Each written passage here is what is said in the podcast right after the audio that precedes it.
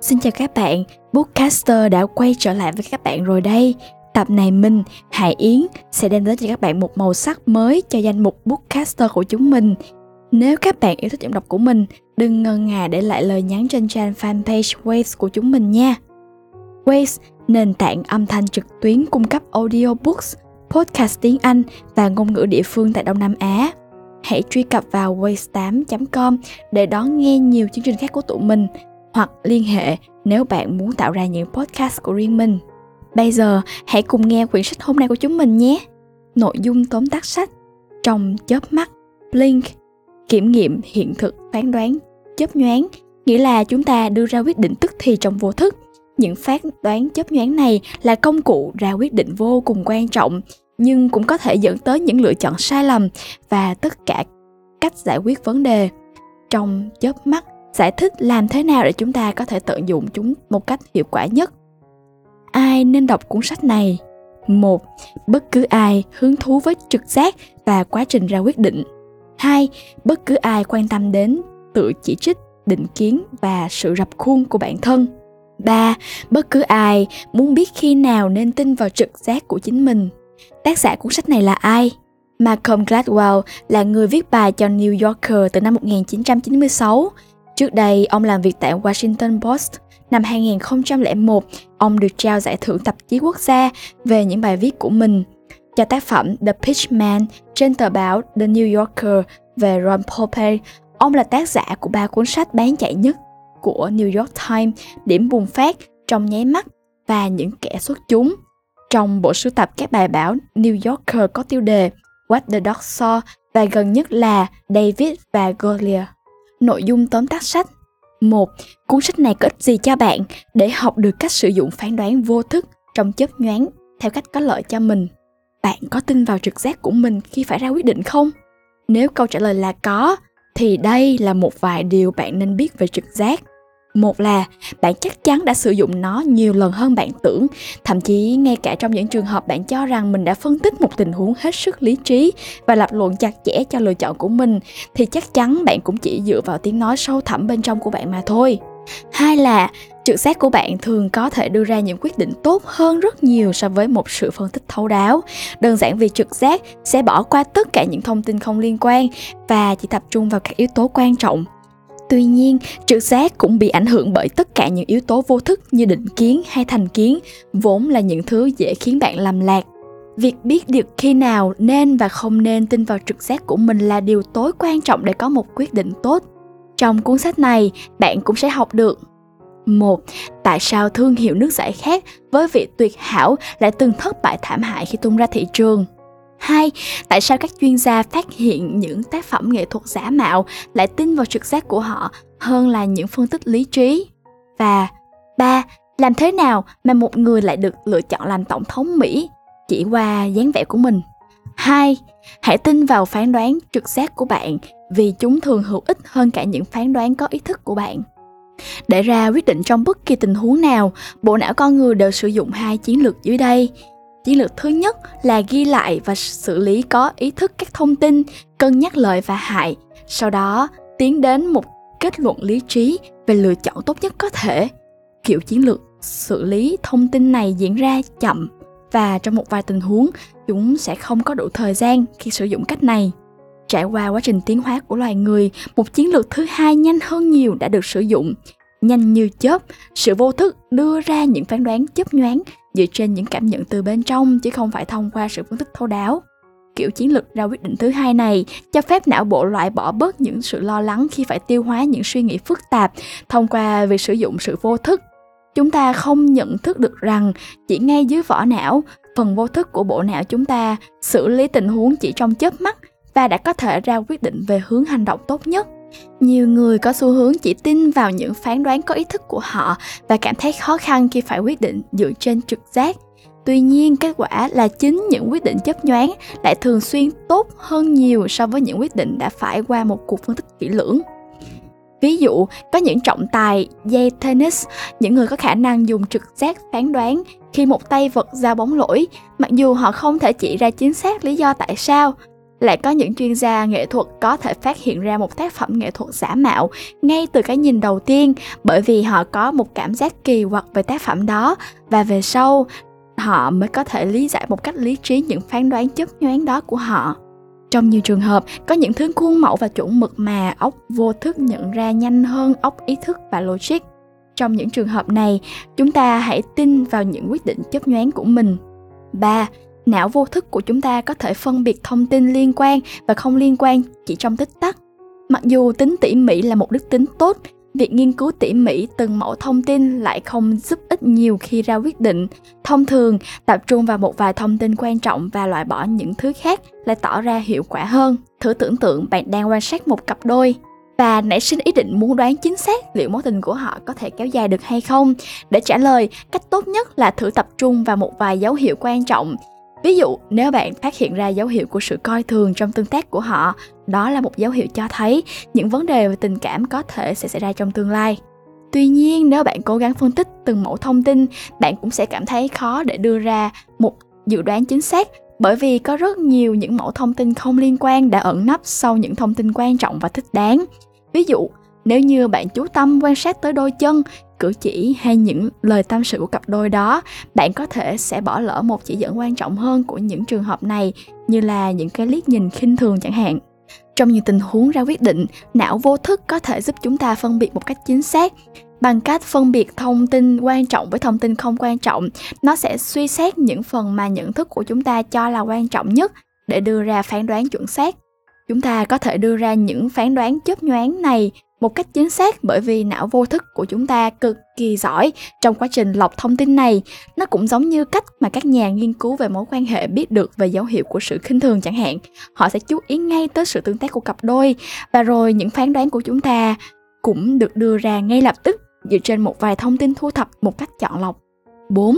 Chúng ta đã nghĩ ra nhiều phán đoán chấp nhoáng hơn chúng ta tưởng và rồi sau đó mới nghĩ ra được những lý lẽ để giải thích chúng có một sự thật là chúng ta đưa ra những phán đoán chớp nhoáng này hàng ngày. Ví dụ khi bàn về tình, tình yêu nếu chúng ta cảm thấy bị thu hút bởi một người ở ngay thời điểm ta gặp họ chúng ta đã biết đó là tình yêu. Theo một cách khác các cầu thủ bóng đá sử dụng bản năng săn bàn của mình để chọn vị trí ghi bàn một cách vô thức. Một vài nhà đầu tư chứng khoán thậm chí còn cảm nhận được những cơn đau lưng của họ để nhận định thời điểm nào là thích hợp cần phải bàn ra trong tất cả những tình huống như thế này quyết định được đưa ra trong phần vô thức của bộ não. Tuy nhiên, nhiều người lại có xu hướng tin vào thông tin đầy đủ và chính xác, chứ hơn là cảm giác hay trực giác của bản thân mình. Đó là lý do tại sao họ luôn có những lý giải logic cho những phán đoán chớp nhoáng trước đó của mình. Ví dụ sau một trận bóng, một người thủ môn có thể sẽ cho rằng những pha cứu thua ngoạn mục trong suốt trận đấu của mình đơn giản là nhờ vào việc đã ở đúng chỗ đúng lúc. Mặc dù lời giải thích này không thực sự phản ánh những gì đã diễn ra trong đầu anh ấy ở thời điểm đó, chính là phản ứng một cách vô thức của anh ấy đối với những pha bóng về phía cung thành. Tương tự, cách phần nào ý thức của chúng ta giải thích về người bạn đời lý tưởng của mình có rất ít mối liên hệ với người mà chúng ta thật sự yêu mến.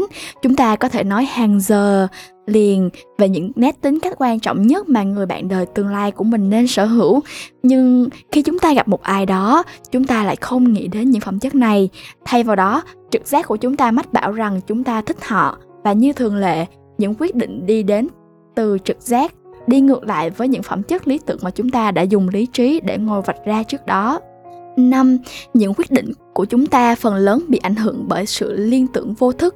Phần vô thức của mỗi người ảnh hưởng lên hành động của họ theo cách rất riêng.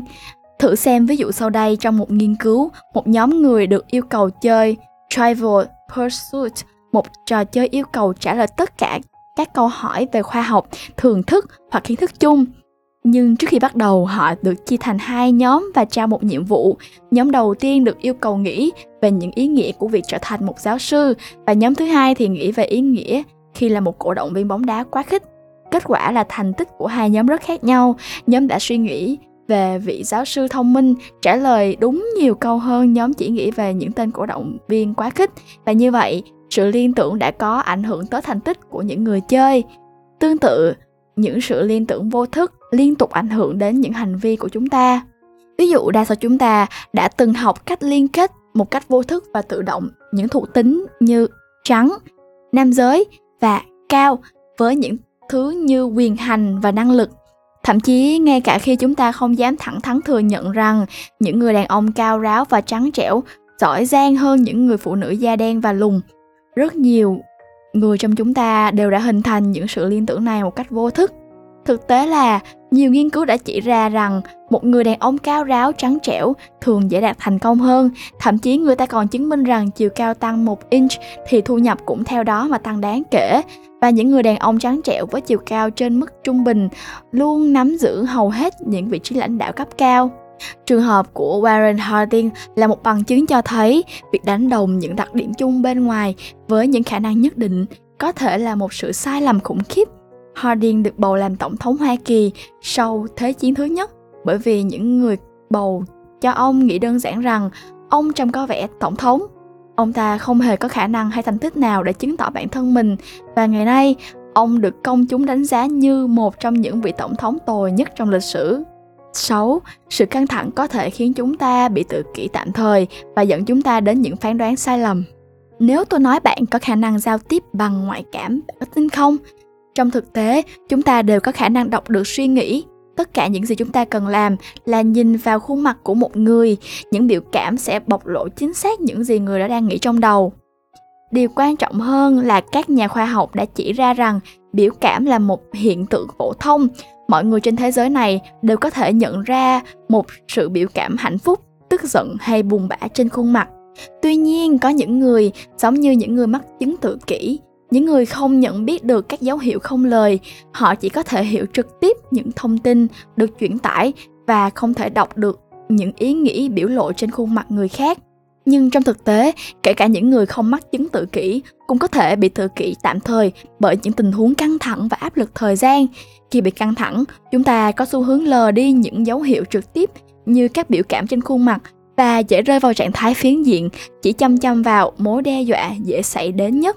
Cho rằng đó là thông tin quan trọng nhất Ví dụ sự phiến diện này đôi lúc có thể làm cho cảnh sát nổ súng và những người vô tội bởi vì họ đã chủ đích tập trung vào những mối nguy hiểm có thể xảy ra bởi các vũ khí đến mức mà họ cảm nhận một chiếc ví đen dường như cũng là một mối đe dọa.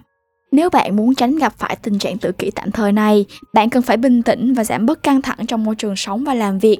Càng căng thẳng, bạn càng có khả năng mắc phải chứng tự kỷ tạm thời và khi vượt ra ngoài một mức căng thẳng cho phép quá trình suy nghĩ logic sẽ dừng hoàn toàn và lúc đó rất khó lường trước được những gì con người có thể gây ra 7. Nghiên cứu thị trường không phải lúc nào cũng là một bản đánh giá tốt về hành động thực sự của người tiêu dùng. Công việc của một chuyên gia nghiên cứu thị trường là xác định xem hàng hóa nào sẽ bán chạy trên thị trường và hàng hóa nào sẽ thất bại. Mặc dù vậy, các chuyên gia nghiên cứu thị trường này thường thất bại trong việc phỏng đoán hành vi người tiêu dùng. Ví dụ, cách đây nhiều thập kỷ, Coca-Cola đã thực hiện hàng loạt cuộc khảo sát mùi vị và miễn cưỡng đi đến kết luận rằng Pepsi, đối thủ của họ, đạt được điểm cao hơn nhiều so với Coca-Cola. Hậu quả của việc này là công ty sau đó đã đổi công thức và tung ra thị trường một dòng sản phẩm mới của Coke mang tên New Coke. Tất cả khảo sát mùi vị đều dự đoán rằng New Coke sẽ thành công vang dội. Nhưng kết quả thực tế thì sao? New Coke là một trong những sản phẩm thất bại nhất mọi thời đại và cuối cùng đã bị rút khỏi thị trường. Tại sao những cuộc khảo sát mùi vị này lại có kết quả khác xa so với thực tế như vậy? Bởi vì chúng đơn giản đã sai ngay trong các điều kiện tiêu chuẩn khi tiến hành. Những người khảo sát mùi vị đã phải đánh giá các sản phẩm dựa trên cơ sở của việc nếm thử mỗi mặt hàng một ngụm trong khi vẫn nhận biết được nhãn hiệu của sản phẩm ấy. Ví dụ như màu sắc của chiếc vỏ lon đang bị ẩn giấu chẳng hạn. Bạn đã bao nhiêu lần uống cola theo kiểu này? Những điều kiện không thực tế như vậy đã dẫn tới một sự đánh giá không ăn khớp với hành vi mua của khách hàng sau này để đưa ra một phán đoán chấp nhoáng thực sự mang tính đại diện. Những người nếm thử cần được đặt vào một điều kiện chuẩn xác hơn họ chỉ nên quan tâm tới cái vỏ lon khi ở nhà chứ không nên mang tâm trí đã thiên vị ấy vào cuộc khảo sát mùi vị thực sự Cuối cùng, công tác nghiên cứu thị trường cũng cần xem xét việc người tiêu dùng nhìn chung có xu hướng đánh giá những sản phẩm cải tiến một cách tiêu cực trong những bài kiểm tra đầu tiên. Sự thật là khách hàng phải quen với những sản phẩm mới lạ trước khi họ bắt đầu thích nó. 8. Để loại bỏ những định kiến, hãy ra ngoài và trải nghiệm những thứ mới mẻ. Bạn có cho rằng con người ngày nay vẫn còn những định kiến về chủng tộc không? Thông qua việc sử dụng những thử nghiệm liên tưởng đơn giản, các nhà tâm lý học đã chỉ ra rằng những thành kiến chủng tộc thực sự đã ăn sâu vào mỗi con người. Ví dụ, các khảo sát đã chứng minh rằng nhiều công dân Mỹ cảm thấy khó hơn khi phải liên tưởng những phẩm chất tích cực với từ đen khi so sánh với từ trắng. Điều khó tin là chính những người da đen cũng mang những thành kiến vô thức này. Các chuyên gia lý giải hiện tượng này thông qua một thực tế xảy ra rằng bộ não vô thức học hỏi thông qua quan sát. Ví dụ, tầng lớp cai trị của Hoa Kỳ gần như toàn bộ là người da trắng, do đó các công dân Mỹ dần hình thành một sự liên tưởng vô thức giữa màu da trắng và những thuộc tính tích cực như quyền lực chẳng chẳng hạn. Điều đau đớn nhất về vấn đề này là những thành kiến ấy lại thực sự ảnh hưởng đến cách hành xử thường ngày của chúng ta. Màu da, giới tính hay chiều cao đều góp phần hình thành nên cách chúng ta nhận thức về một người, ví dụ như trong quá trình xin việc chẳng hạn. Nếu bạn không muốn ảnh hưởng bởi những thành kiến như vậy, bạn phải tìm cách thay đổi những quan niệm vô thức này. Và cách duy nhất để thực hiện điều này là gặp những người bạn mới và trải nghiệm những điều mới. Ví dụ, trong suốt một thử nghiệm liên tưởng về tâm lý khác, một sinh viên có thể tạm thời kiềm chế thiên kiến của mình về người da đen bằng cách xem những sự kiện thể thao điền kinh nơi mà những người đại diện trong đội hình của Mỹ chủ yếu là các vận động viên da đen. Cảm giác của việc cổ vũ cho đội thi đấu này sẽ xóa mờ đi ấn tượng về màu da của các vận động viên trong tâm trí anh ấy. Chính, nếu bạn muốn tránh những sai lầm trong phán xét chớp nhoáng, hãy phớt lờ tất cả những thông tin không liên quan cho đến thời điểm hiện tại, bạn đã thấy được sức mạnh và sự ảnh hưởng mạnh mẽ của những định kiến và những suy nghĩ rập khuôn vô thức lên quyết định của bạn. Nếu bạn muốn tránh mắc phải sai lầm, bạn cần phải loại bỏ một cách có ý thức những thông tin có khả năng đánh lạc hướng. Ví dụ, trong suốt nhiều năm, những tư tưởng thịnh hành trong thế giới âm nhạc là chỉ có đàn ông mới có thể trở thành những nhạc sĩ chuyên nghiệp như các người chơi vĩ cầm hay chơi trống pass dù có tài năng đến đâu, phụ nữ cũng không hề được coi là những ứng cử viên khả thi cho công việc này. Nói một cách đơn giản thì họ là những nạn nhân của lối suy nghĩ rập khuôn và định kiến. Để giải quyết vấn đề này, ngành âm nhạc bắt đầu sử dụng các màn hình trong vòng giấu mặt để giấu đi giới tính của người nhạc sĩ nhằm mục đích để họ chỉ được đánh giá duy nhất dựa trên màn trình diễn của họ. Nhờ có sự cách tân này, ngày nay có rất nhiều các nữ nhạc sĩ tài năng phi thường trong các ban nhạc trên khắp thế giới. Ví dụ này đã chỉ ra rằng đôi khi cách để loại bỏ những sai lầm trong các quyết định chớp nhoáng của chúng ta chỉ đơn giản là hãy cố tình phớt lờ đi những thông tin không thích đáng. Tổng kết, thông điệp chính của cuốn sách này, bộ não con người có thể đưa ra những phán xét chấp nhoáng chỉ trong nháy mắt trong những tình huống nhất định, những phán xét này còn hữu dụng hơn nhiều so với những phân tích có ý thức. Nhưng đồng thời, đôi khi chúng cũng có thể dẫn đến những lựa chọn sai lầm và những đánh giá thiếu công bằng về người khác. Bài học rút ra, nếu bạn đang tung ra một sản phẩm mới, hãy chắc chắn rằng bạn nhận được phản hồi trong những điều kiện thực tế. Nếu công ty của bạn hay ông chủ của bạn đang chạy thử một sản phẩm mới và bạn muốn nghiên cứu thị trường trước về sản phẩm, hãy chắc chắn rằng bạn sẽ đưa ra được hoàn cảnh giống hệt như hoàn cảnh sẽ xảy ra khi khách hàng thực sự sử dụng sản phẩm. Nếu không thì những phản hồi bạn thu được sẽ hoàn toàn không đáng tin cậy. Với mỗi thông điệp ý nghĩa khác nhau của cuộc sống, chúng ta có những tâm sự và vấn đề riêng. Đừng ngần ngại chia sẻ cùng chúng tôi trong chương trình trôi theo dòng indie cùng waves nhé. Đây là một chương trình nghe nhạc indie và cảm nhận giai điệu của cuộc sống. Hãy để lại bình luận trong trang fanpage cùng tên của chúng tôi. Kết thúc tóm tắt sách trong chớp mắt link tại đây. Các bạn nghĩ sao về quyển sách này nhỉ? Hãy bình luận về cảm nghĩ của các bạn về quyển sách này trên trang fanpage của chúng tôi Waves với link ở bên dưới hoặc website waves8.com. Đừng quên bấm like, share và subscribe để theo dõi những chương trình mới nhất các bạn nhé. Xin cảm ơn và chào tạm biệt các bạn.